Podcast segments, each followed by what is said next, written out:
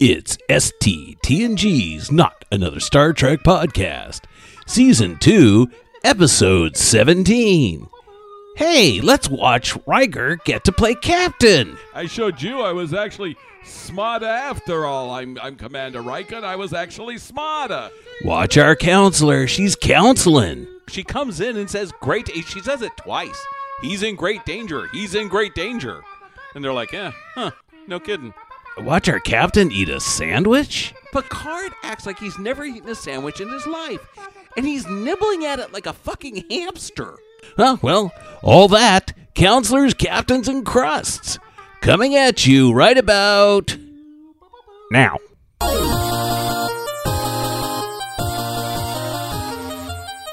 Welcome, everybody, to STTNG's Not Another My Star God. Trek Podcast. I'm Ambassador Andrew, and with me, as always, is everyone's favorite podcast friend. Commander Dave E. Dave. The E stands for enthusiasm. Yay! Dave, I got to tell you, I am not feeling as enthusiastic because we just had an excellent episode. Q Who, Right. introduction of the Borg, really strong Q episode, a lot of great stuff going on, and now we have uh, this, and this is a little episode called Samaritan Snare. Oh my God! What do you think that means? I was like, "What is this? What is this?" And then when these aliens come on the sc- on the screen, I remembered exactly what happens in this episode.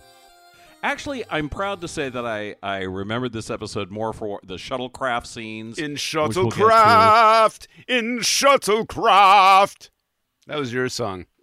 You wrote that one I wrote that all by myself. back in season one in one of our heavy shuttlecraft episodes. You know what I think would help the Hmm. listener? If they had some sense of what the episode is about. If only there were someone here in the podcast who could summarize it for them. Andrew, can I do it this time, please? Picard and Wes are both due at Starbase 515. Wes for more Starfleet exams, and the captain for a medical procedure he's too proud to have done on the Enterprise D. What what could that be? Oh my god. Uh, Oh, well, keep it says right here a replacement of his artificial heart. Wait, Picard has an artificial heart? Well, while he and Wes Yeah. shuttle across the galaxy to their various appointments, Riker and company answer a mayday from a disabled ship crewed by a race who appear to be offensive stereotypes of people with intellectual disabilities. Uh, Riker assumes they are harmless and decides to send Geordi over by himself to help repair their systems. oh, no. Naturally, they hold him hostage in an attempt to extort more tech upgrades from him and the Enterprise. Meanwhile, on Starbase 515, Picard's routine surgery goes cattywampus, and his only oh, hope that's nice. is Dr. Pulaski. But she's light years away on the Enterprise. Will Wes pass his exams? Hmm. Will Geordi get back safely to the Enterprise? Will Riker get that promotion to captain he was ducking only two episodes ago? Ba, ba, ba. Oh my gosh. Well, let's find out in this next exciting episode of STTNG's Not Another Star Trek Podcast. As we Right. say, Jesus, what a terrible episode this is. Holy mackerel! You know, I you know what I'm I'm just relieved right now that I'm done with the synopsis. You know, I, I I'm starting to get that feeling that athletes talk about sometimes when they when they when they do their run or they do their thing and it's over and they're just sitting on the bench going, "Woo, wow, Runner's high. You got Yeah, a runner's yeah. high. You're getting endorphins. oh, there's endorphins all over me. An endorphin charge. I'm rotten with them." It's probably one, if not the worst episode of of season two, and it's so bad that they they even make excuses to try to cover up plot holes with dialogue. Do they know? Because you know they're in production. It's going fast. There's all kinds of stuff at play behind the scenes that we don't know Yes. about. And True. you just wonder if when they get one of these scripts, it's just not as good as the last. If they see it as like, yeah, yeah, we can work with it, or if it's like, oh my god, this one, I, I can't wait to get through this one. It's going to be terrible. Yeah, or can they judge it? I mean, you, you always Yeah. wonder about that because when you hear people doing publicity for different shows and so on, and they're like, "I just know this movie's going to be a hit," and Right. you're like, "No, it's not a hit. It terrible. Well- and when when you think about the amount of work that goes into producing something like this, Yes. they have to believe in these episodes. Well, just just just just on that note, you know, when people go out and do promotion for things, it really irks me when you know, I understand you can't see outside of it sometimes, but when you're out there promoting a movie and it's about a year later and you can stand back from it and go, "Wow, man, that thing kind of stinks." And listen, it's so hard to make a movie that's just like even watchable. So it's it's Right. there's so many things at play and it's not easy, but it really drives me nuts to th- when you see an actor promote something really hard and then they and then in an interview about a year later they kind of goof on the movie as being a stinker and whoa Right, right, you know right. I, and it just it's like dude i paid for that movie because you were promoting it we we, we got to believe that that they believe in the episode that they look at that script and think there's enough there and i think there's a sort of well-meaningness to it and you know when they're trying to create like oh you misunderstand the Pakleds because of your arrogance because there's a whole thread of arrogance through this particular episode which makes no sense because we just had an episode where Picard had to banish his arrogance or learn the lesson. Like 18 crew members died because of his Right. arrogance. So you would think that this would not be the case here, but guess what? Wah wah. sorry i just went to 18 funerals and i forgot all about it I have 18 little holographic crystals right next to my Tasha Yar. uh, Riker, Riker, how's the patchwork coming on decks 8 through 14? Uh, are you putting up that mural I wanted? How do you think they seal that crap up, anyways? Well, they take it to a starbase and they just, you know, they get a core out somewhere and uh, slide it back in. I don't know. I mean, it's the ship is not like an IKEA thing or something like that. I mean, I, I imagine they have to do a lot of welding. This is the uh, the Borg uh, corkscrewed out, uh, s- sampled out uh, section of the Enterprise last episode. The saucer section. Right, right, right. I saw it happen myself. I was not too alarmed. I don't know if you remember how unalarmed we are in s- outer space now. I don't know, un- understand this Picard mystery procedure thing first. I mean, it comes out of nowhere that he has an artificial heart. And we find out why he has an artificial heart because he was screwing around when he was younger and got into a bar fight. Okay, fine. Isn't that cute? And it will make a more interesting episode later on in a few seasons. It'll make an interesting episode called Tapestry.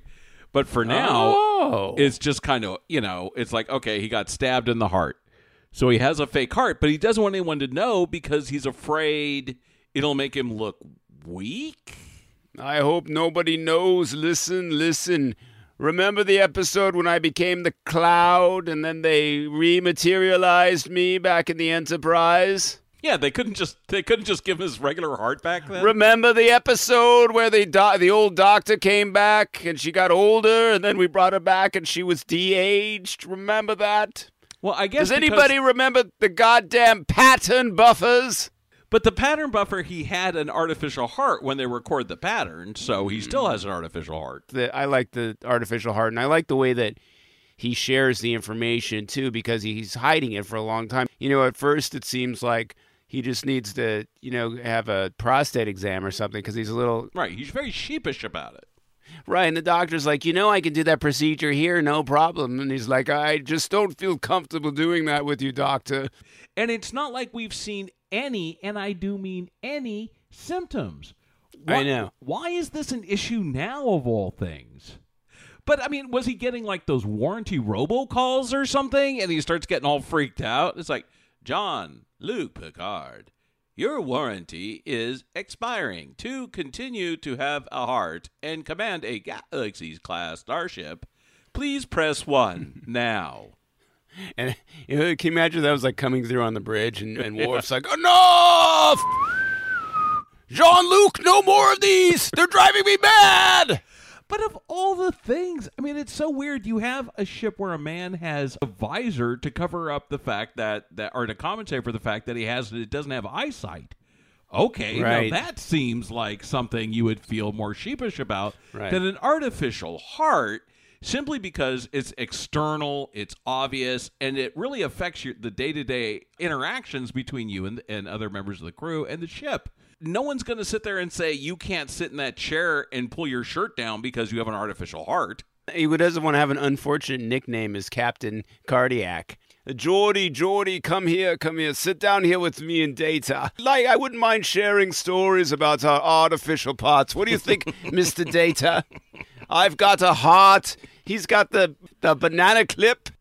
And you've got the whole damn thing. I mean, it's a perfect example. Data's got an artificial heart. What's the problem?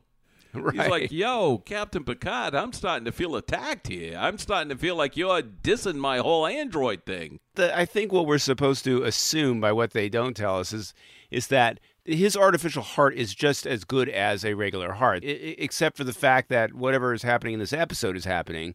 That he's supposed to be able to function just like a regular old dude. also his this this thing with Pulaski.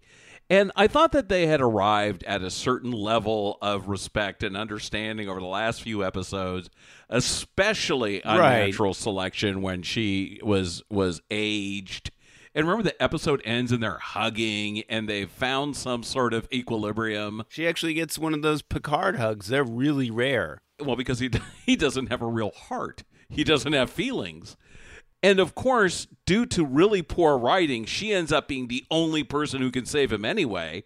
So what he's done here is he's absolutely put everyone in danger, including himself, No, no. by being arrogant.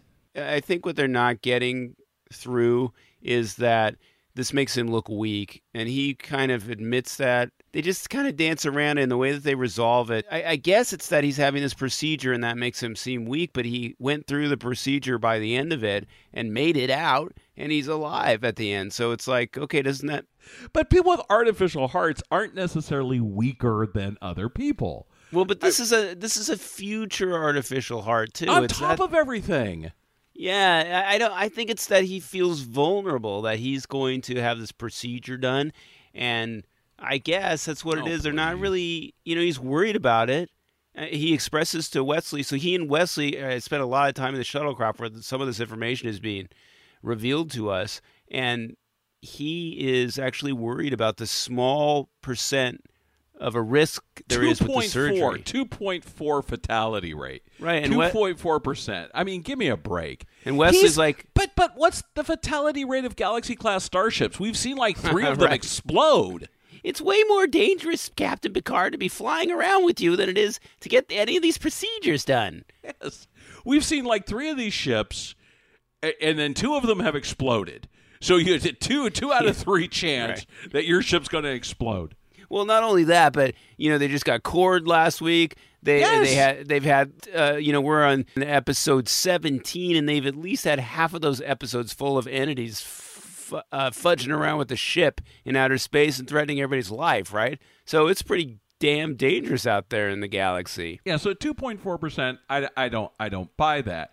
But Right. it's also irresponsible because I, I really think he does put the ship and the crew at risk because the Pakleds are out there, right? And they're laying laying in wait. Well, because that's one of the points that I they know. make when they go to answer the Mayday. They say, "Well, Right. you know, this is going to take us farther away from the shuttle." And Riker's like, "Yeah, I know. It should be okay." But the captain's out there with Wes in that stupid shuttle. It's it's actually really funny. I laughed out loud because they don't just go to the Starbase 515, right? Or 515 or 51.5. Starbase seven three. Remember Starbase 7-3. Stop it. That's how you say it in the future. Instead of dropping them off, or instead of using uh, what, what they used in Schizoid Man, near warp transport. And that's the one where they were going to drop people off really fast to go deal with this. Uh, his last name is Graves. Graves. Yes. And and Deanna's like, hey, mate, wait, hold on a second. I'm a little nervous about just getting thrown off in a transport blast. And and and Riker's like, uh, never mind, baby. Come on, let's do this thing. It'll be a wild ride, sister. But you know You've what? never what- had anything like a near warp transport, had you? Why don't you put that in your mind? Put that in your pubis belt. Right. That's where she lost that bikini. They prove that the Enterprise is able to get there very quickly because it's I like know. Riker's or, or Picard's going to die unless they get Pulaski there. They get Pulaski there like that, right? They're able to travel at warp nine. Right. come on. It can't be. It, it's so stupid. I'm just going to sit there for six hours in the shuttle and eat sandwiches and read books with the boy. What would be the slowest way I could get to the starbase and the most torture? I have to sit in there for six hours with Wesley Crusher, Captain's log. Oh my God, this is going to be a long one. Remember in, in Star Trek The Motion Picture, the very first one where, where Spock puts on that weird space suit and go Yeah. shooting into V'ger? Why don't they just strap Picard into one of those and just let him jet his way across? It'll take like three weeks to get there. It just it doesn't make any sense. And he brings like three hardback books on top of know. everything. You know, like it's it's going to be six hours here. Are you speed reading? What is what is with you? I thought it was because of the long hospital stay, but yeah, you're right. It, when I realized how long that shuttle ride was, it makes sense. The drama works to have the two of them in the shuttle together, and it's it's a way of confining them and making him answer questions from Wesley. And so I like that, but they could have had a, a, a more reasonable reason for them to do it. you have to set aside all logic. You have to pretend like you know nothing about this show for it to make sense for them to, to use the goddamn shuttlecraft. No, but but they could like say this. Uh, Wesley's going to go be tested, and Picard says, "Hey, you know what? I'd like to see the way you." Uh, operate the shuttle, young Crusher, and then they, they fly that. I mean, that, I would have believed that they fly there. But they don't. He doesn't even have to fly the fucking I thing because I know at one point is a when they have the sandwiches, he just like hits a button and the thing just flies. Autopilot. And we- He's not doing anything. They don't even turn like a radio on or something. Like Picard's not like, you know, oh, I'd like to listen to that TNG's podcast. Can you put that on while we're going? You mean the I one that promises up. never to make fun of me? the I know it is funny. It's like things fly by themselves in space, and I I mean I guess it was a way of not having another operator in there listening to their conversation. Th- that's what I mean about the details. A little techno detail could have shown somebody pushing a button that said autopilot or something like that. You get a sense that that's what's happening. It seems a little silly. But even the drama of it. So so yes, I agree with you. I like the fact that Wes and and and Jean Luc have a chance to talk a little bit. But the talk. Okay, so so Wes is like all freaked out. Oh, the captain's going to be on the shuttle. What am I going to talk to him about for six hours? And Sonya and and and Geordi are just like, oh man, dude, you can talk to him about a bunch of stuff. There's so many things. Demonstrating his complete lack of emotional intelligence, he's just like, Right. how come you don't have any kids? How come you're not married? I know. It's just He's like the- Jesus Christ. You don't even want to start with like you know, hey, what you reading? I mean, I kind of think he's taking some lessons from Data or something because he just he has a really tough skin. We saw him a couple episodes uh, with Worf yelling at him, and he's just kind of okay, whatever. Klingons yell at me, Picard yells at me. I I, I can take it. Oh, But- and that, that's okay. So maybe he's just inured. He's inured to abuse, and he no. But maybe, but but honest to God, it's like I'm scared of Captain Picard. I I don't know what to say to him. Captain Picard, do you dress to the left? what I like is, yeah. I mean, I, I remember being nervous, a nervous kid. I mean, around adults, and you know what I decided to do was say nothing. Yeah, you know what? Shut the fuck up. I'm gonna play sensors all the way to the space station. If it takes six hours, I'm gonna do it. Eh, But I'm certainly not going to start with like you know, Captain Picard. Have you ever made love to a woman? What's it like? The writing for his, his lines are just so tone deaf. It's like, uh, uh, Captain Picard. I was just wondering. Just, uh, I, I know you don't want me to ask you any more questions, but just one more. I've got this one. Listen, listen. I was thinking. I was a baby, and my mom was holding me at my dad's funeral. All right, and I was just, and I was wondering when you were at my dad's funeral. Did you look over at me as a little baby and see me there? Did you did you did we like lock eyes at my dad's funeral? I mean, what was what was it like to go to my dad's funeral after you accidentally had to kill him? Remember when you killed my dad? Can we talk about that some more? You know, I, this might be a touchy subject, but once I had a dad and then I didn't. Uh, can you tell me a little bit more about that? And you know, now my my mom's left, and I'm kind of you know. I'm kind of in the market for some parents, and I was just wondering, since you had never been a dad or anything, that maybe, you know, you'd be a good father. You know, that's what I'd think. I mean, I'm just saying, if you're interested in the job, you'd be really good at it.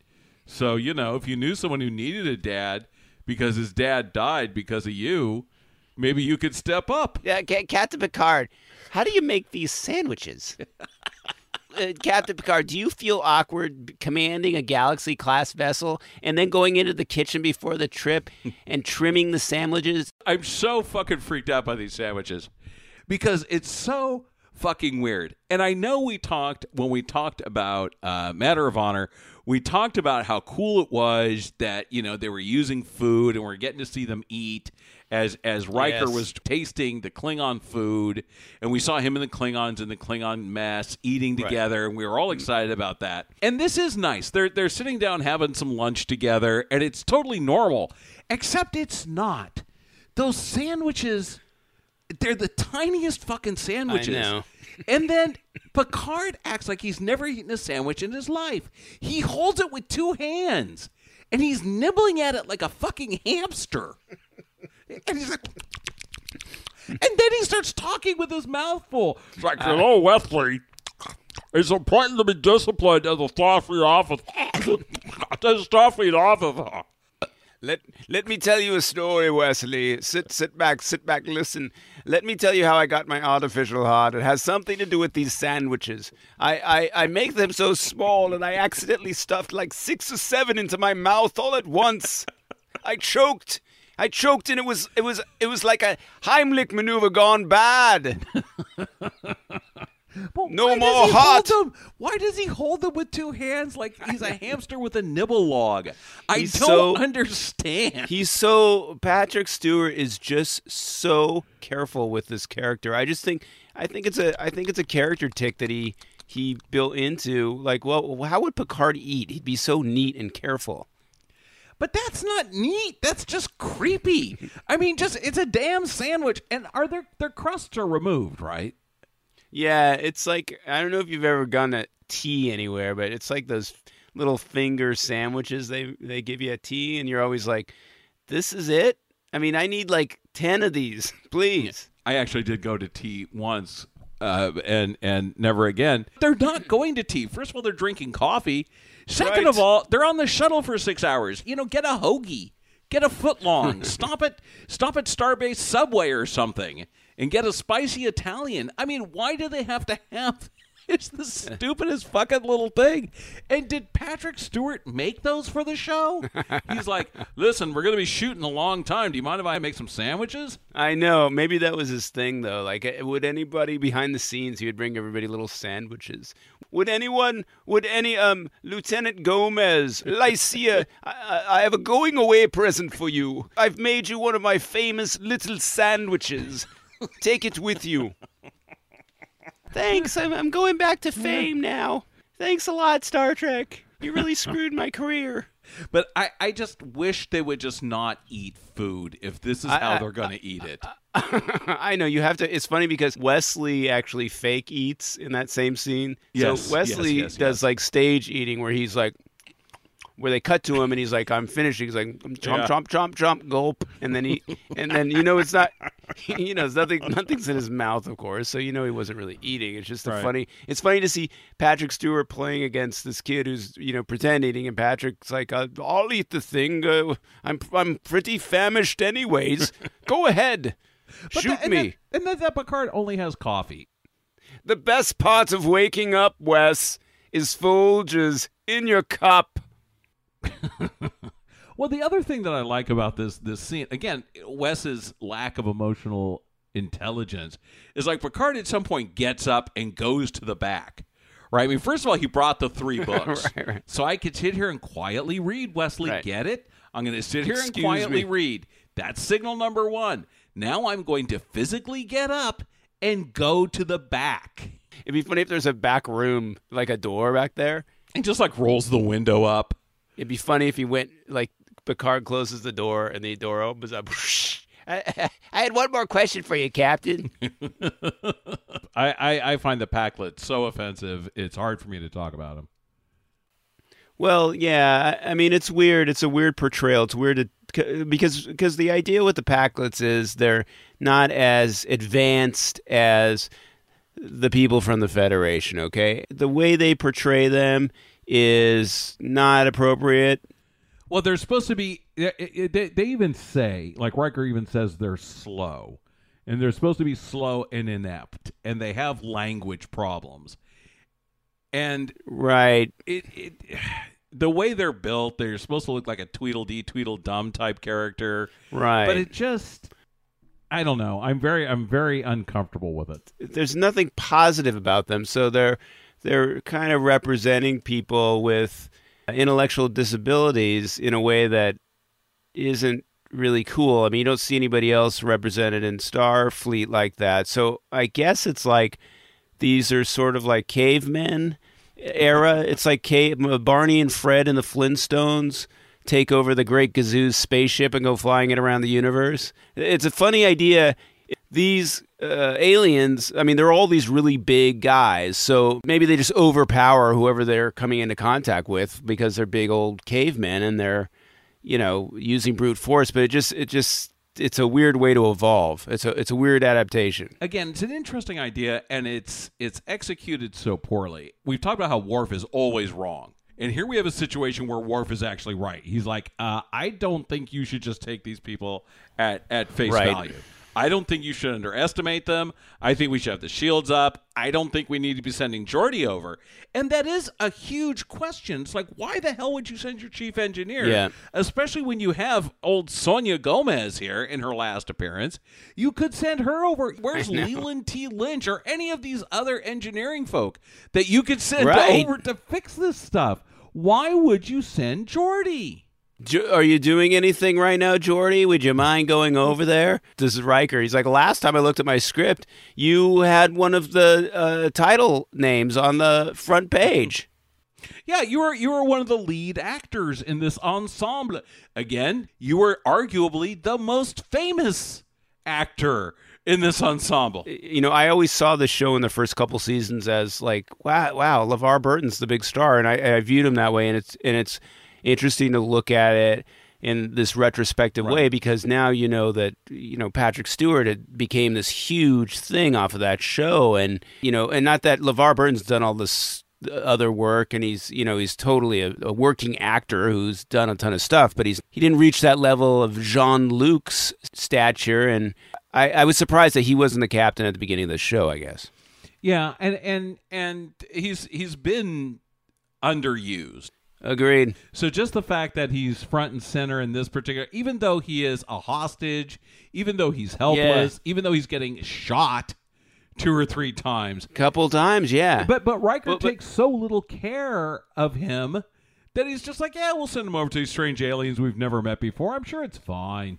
Right. Well, let's let's explain this part because I think it's getting lost. The the snare part is that these Pakleds kind of they set a trap and they pretend like they're not very intelligent, but they actually aren't, and they trick larger ships to come on, and then they w- through brute strength capture somebody. Steal their tech and then uh, supposedly kill them, I guess, or dump them in space somewhere and then move on to the next ship. This is their way of doing business around the galaxy. And so Geordi goes over there to fix something that they say is broken. Once he fixes it, and I don't think it really was broken. Once he he thinks right, he right. fixes it's it, then, then they it's not broken. they trap him, and then they want him to make things for them based on Enterprise tech. Right. They want they want to go faster, they want to be stronger, they want to have more power. But this idea that the Federation has all this life transforming tech that they guard and for good reason. I mean, Right. here's the prime directive making a lot of sense. You can't just hand this tech to these to to people who aren't ready for it as a society. And here the Pakleds are like, uh, I don't think that's cool. We're just going to steal what we need in order to to gain some Right. parity right? Because you're Right. not helping us. We feel dispossessed. Whatever their reasoning is, it's not really clear. Other than Yeah. you know, because their their characterization is so awful. Well, that's the part that's so distracting in it. And they've done this a number of times on this show. Instead of going a little subtle, it goes so far over the top that it spins into offensiveness. And I, and I got to believe at the time, this, I mean, it, it certainly wouldn't play like it plays today, but it, it I, I could see it offending people and confusing people. But what if these people were just people and they weren't not smart enough to figure out how to act Yeah, I know what you. Okay, so in symbiosis, we had a group of folks who were clearly drug addicts, right? And that made them incapable. We were meant to believe they were incapable Right. of actually maintaining their tech. So the Enterprise had to help them. Here we have a situation where we're that the, these folks are we- we're supposed to believe can't maintain their tech because they are not intellectually capable of maintaining their tech. And the question Right. never comes out like, well, how did you get out here in the first place?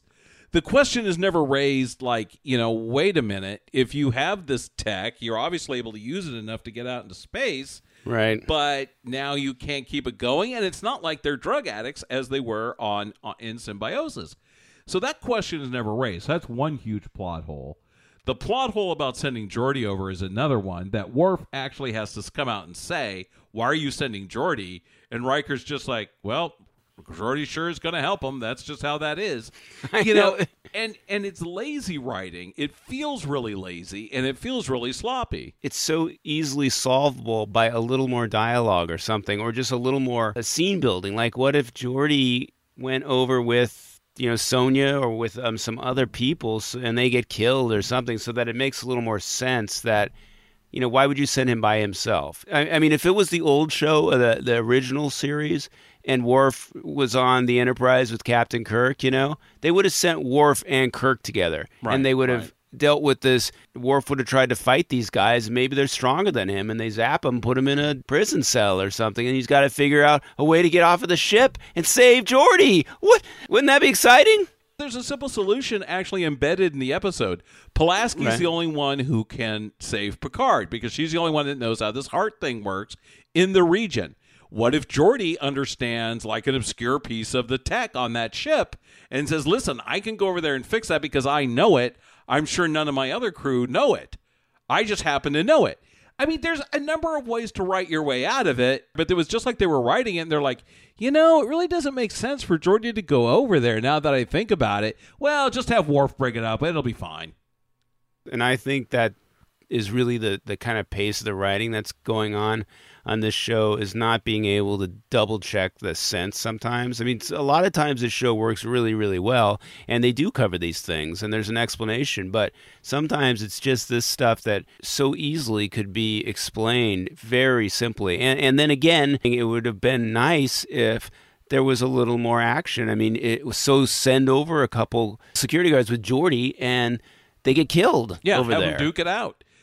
And not, and I'm not, you know, everybody. I'm not saying you really kill them. Like the actors don't have to die. They just go over and pretend to be killed. Okay, thank you for clar- Thank you for clarifying that. I, I, I sometimes I feel the show. I, I can't understand why they th- these shows when you watch them.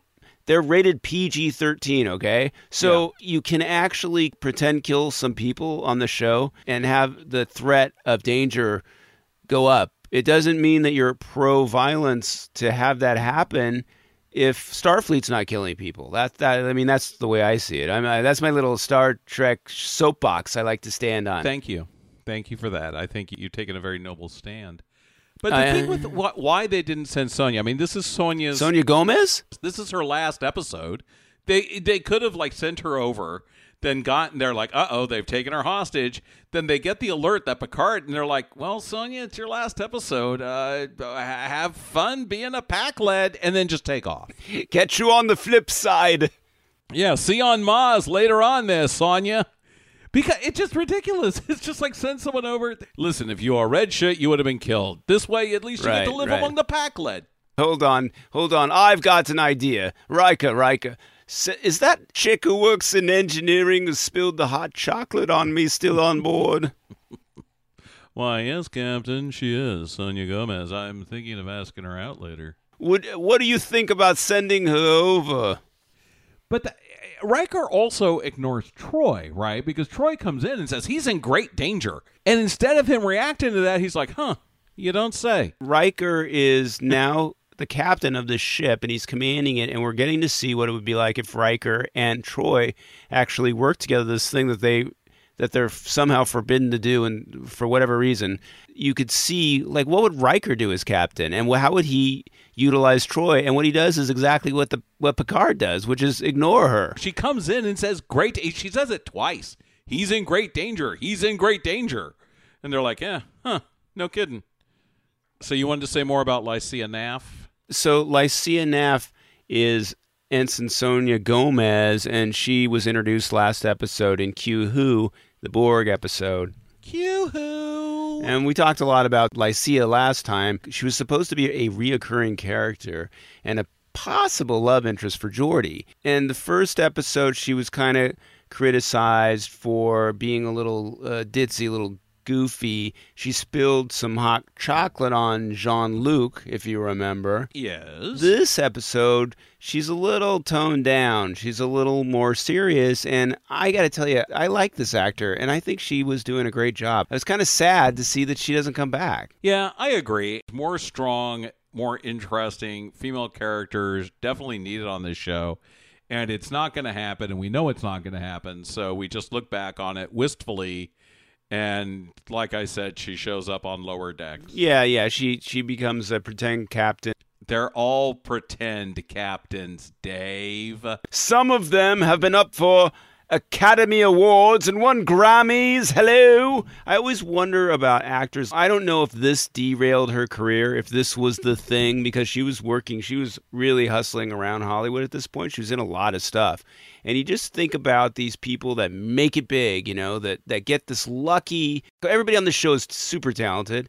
Patrick Stewart mm-hmm. is this huge talent, and, and this guy has been knocking around showbiz for you know, Oh, sure. probably Yeah, yeah, 35 years at this point and, and and look at this like he gets the the winning ticket it's just interesting to see somebody like Lycia Naff, and she went on and did other things, but I think she could have been something bigger. And you just wonder wh- who got cast in something that she didn't get cast in, or what Right, show did right, she get right. not get to continue on in, and, and all these all these alternate paths that go around. And then you see some of these actors who are you know excellent actors, and then some people that you look at and go like, how did that guy make it? Like how's What? But the perfect example of this is the guy who plays the surgeon on this episode, Daniel Benzali, who is Right. was the lead in Murder One, that Steven Bochco thing, Right. and he was he's fantastic, he's amazing, and who knows Right. what happened to the dude?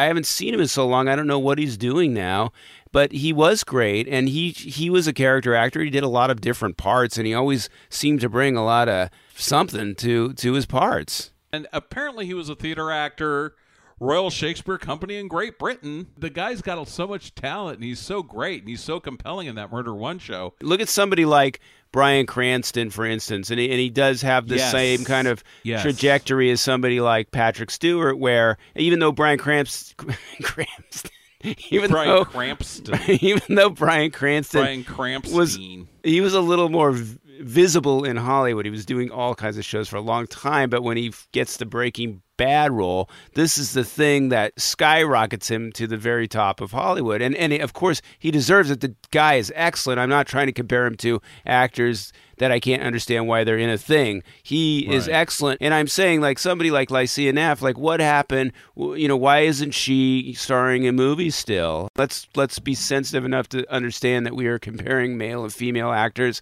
especially back in 1989. It's a lot harder for the Lycia Naffs to get roles. And as as she's done some interviews and she's complained about always being cast as stereotypical uh, Hispanic characters at that time. Right. And so I think she got sick of it after a while and went on to do a different career. I don't blame her if that is the case. Point is, I wish she was in more of it. I do want to say something about the end of this whole Pakled story because they come up with a ruse. Oh, a clever ruse to get Geordi out. we tricked you guys, man. I showed you I was actually smarter after all. I'm I'm Commander Riker. I was actually smarter. These guys play it in this stereotype of somebody who is not intellectually at the same level as the Enterprise crew. There's not a reveal where they go, "Hey, we were just kidding. We were putting that on." You know, Yeah, yeah. Everybody buys that routine. But Riker uses a ruse, and they come up with this Crimson Force Field business. But the idea is that Oh, Geordi's my God. giving them photon torpedoes, and that Yeah. totally took me out of the show too, because I'm like, well, how do you just make a photon torpedo launcher? I guess replicating them because he says you have replicators, and I think it's implied. I got to tell you, I was so confused by this part of it. I just didn't understand what was happening. I just, I got the gist of it, and then it was like, you know what? That's enough. That's enough for me. I I, I get what they're trying to do, but he's over there making weapons for them, and I guess it's a photon torpedo, which I didn't totally understand. I, I like the idea of it, but I didn't. I couldn't get the clues. I hope Geordi understands this because I sure as shit don't. It's another case, just like it's been a lot of this this season, where we're supposed to have this drama that's not really, you know, very dramatic because we know it's going to be resolved. Do you remember in Star Trek Two when they were caught down on the the Genesis experiment moon? Spock is up on the ship, and Shatner, I mean, Kirk is trying to, he knows he's being monitored by Khan, and so he gives a code to Spock above, and he says, I think he says, if hours were days. Okay, so that's the solution right, of the code. right. And I know it's obvious, but I remember being, you know, 12 going, hey, that's pretty cool. Because you don't Right. catch it until later on. And Spock, when he's, they beam Jim up and, and he has to explain it to McCoy, and, and no, he explains it to uh, Saavik. he, he, he solves it for us on the ship, and it was nicely done. Very, very clear. This is the other res- resolution is this bit of surgery. Now you knew that there were going to be complications of surgery. You knew that. I if you know. didn't know that going in, you haven't been watching a lot of television. I mean, because they start spouting all this fake pseudoscience stuff. And my favorite moment is when Daniel Benzali sits there and says, Get a biomolecular physiologist in here. This man is dying. And you're like, what the? Get a do a what now? What is it? A bio Do a what? What? A biomolecular physiologist. I'm not a biomolecular physiologist, but I play one on TV. Remember those Damn it. Jim. I'm a doctor, not a biomolecular physiologist. Bones, I don't understand. They have that little square plastic thing on his head to put him to sleep. Oh, oh they good have night. the giant space vibrator that they shoot lights with. Why someone thought that that was a good idea? Just have a giant light up space dildo. The whole set was really weird. Uh, The, the the the medical staff is all garbed in these red outfits. It's all red onesies. It's a little scary. It reminded me of the David Cronenberg movie. Do you remember that one? Yeah, dead ringers. Yeah, and he would operate with this. Well, with his brother, they would Right. operate and do these surgeries with um all this red gear on. I, I think this is. I think this predates that that movie though. Yeah, Jeremy Irons and Jeremy Irons Together at last. Yeah, it's a great movie. I always had a theory that Jeremy Irons it did something to him. That movie really messed him up. And when he uh, got his Academy Award for playing Klaus von Bülow, Right. um, he thanks Cronenberg, and he's like, you know, there's uh, reasons I can't explain. I thank David Cronenberg. I mean, it, it's, it was interesting because I remember that role was the next year, and a lot of people felt like he deserved the Dead Ringers role, but they Sure. just Cronenberg was such an outsider at that time, and the movie's pretty disturbing. And and I just the Academy, you could just see people just couldn't get their minds around that movie, and Right. And so when he plays Klaus van Bülow, and he's good at that, it's definitely not like playing a double against yourself and Right. you know in a Cronenberg movie. I'm a, I'm a Cronenberg fan. What's interesting though is that they're they're I don't know if you've seen this uh, and they've remade the movie. Cronenberg's producing it as a series. oh no, I didn't see that. That's great. I can't wait to see that. Rachel Weisz uh, plays the role of Jeremy Irons and Jeremy Irons. so so so the surgery goes wrong they're shooting weird lasers at him it of course the only person they can get is Pulaski and she gets there Right. in in a blink of an eye proving once again they didn't need to go on the shuttle proving again that he shouldn't have left the enterprise proving again proving again proving again remember when we found out i think it was an unnatural selection that Pulaski was a bit of a Picard stalker right? Yeah. I mean, she had all this information about him, and yeah, she was a fan of his and ad- admires him. but but she says she says to him, "You are not a commonplace man.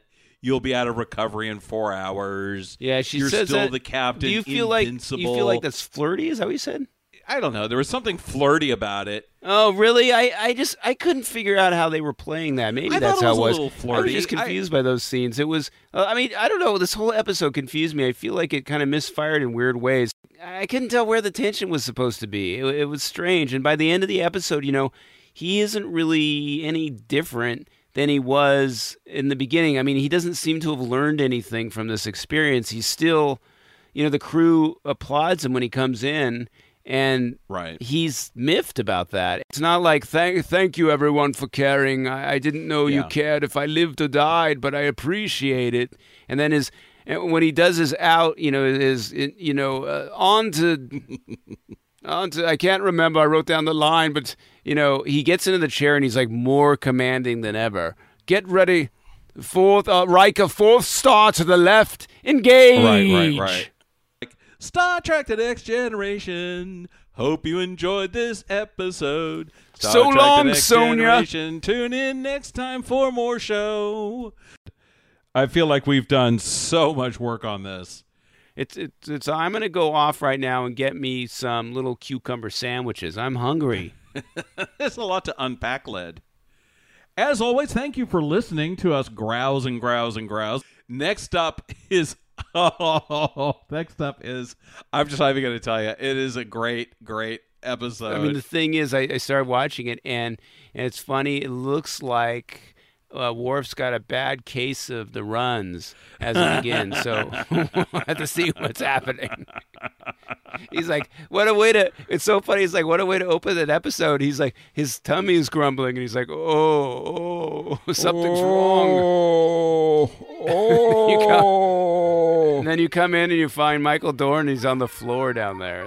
Thank you, everyone, for joining us on ST TNG's Not Another Star Trek podcast. Ugh, again with the Star Trek podcast. I am Commander Dave E. Dave. And I'm Ambassador Andrew. Let's go mind the store. Glad that's over. I was feeling a little uh, claustrophobic, like being stuck in a shellcraft for five hours with only a teenage ensign to talk to. Ugh. But our next episode, we have something to get excited about, right? the acknowledgement that the world don't move to the beat of just one drum. That what might be right for you may not be right for some. Oh, wait. The next episode is Up the Long Ladder. But hey, there's Klingon love poetry. The blood of my enemy doth flow on my hands. It inflames my Klingon gland. That's where I was going. Thank you. That's where you. Yep, yep, yep. Oh, danger! Don't forget danger. There is a sense of danger that everybody that isn't on the show seems to be aware of. And number one gets to play Zapass again. We haven't seen Riker get zapped all season. Zapass. What the fuck is Zapass? He still has it, man. He still has that skill because he gets zapped and he's got this great look on his face like, I remember it, man.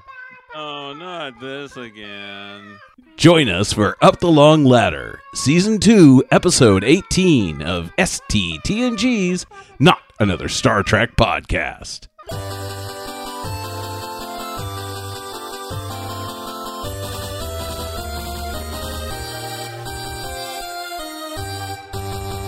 Captain Picard, do you dress to the left?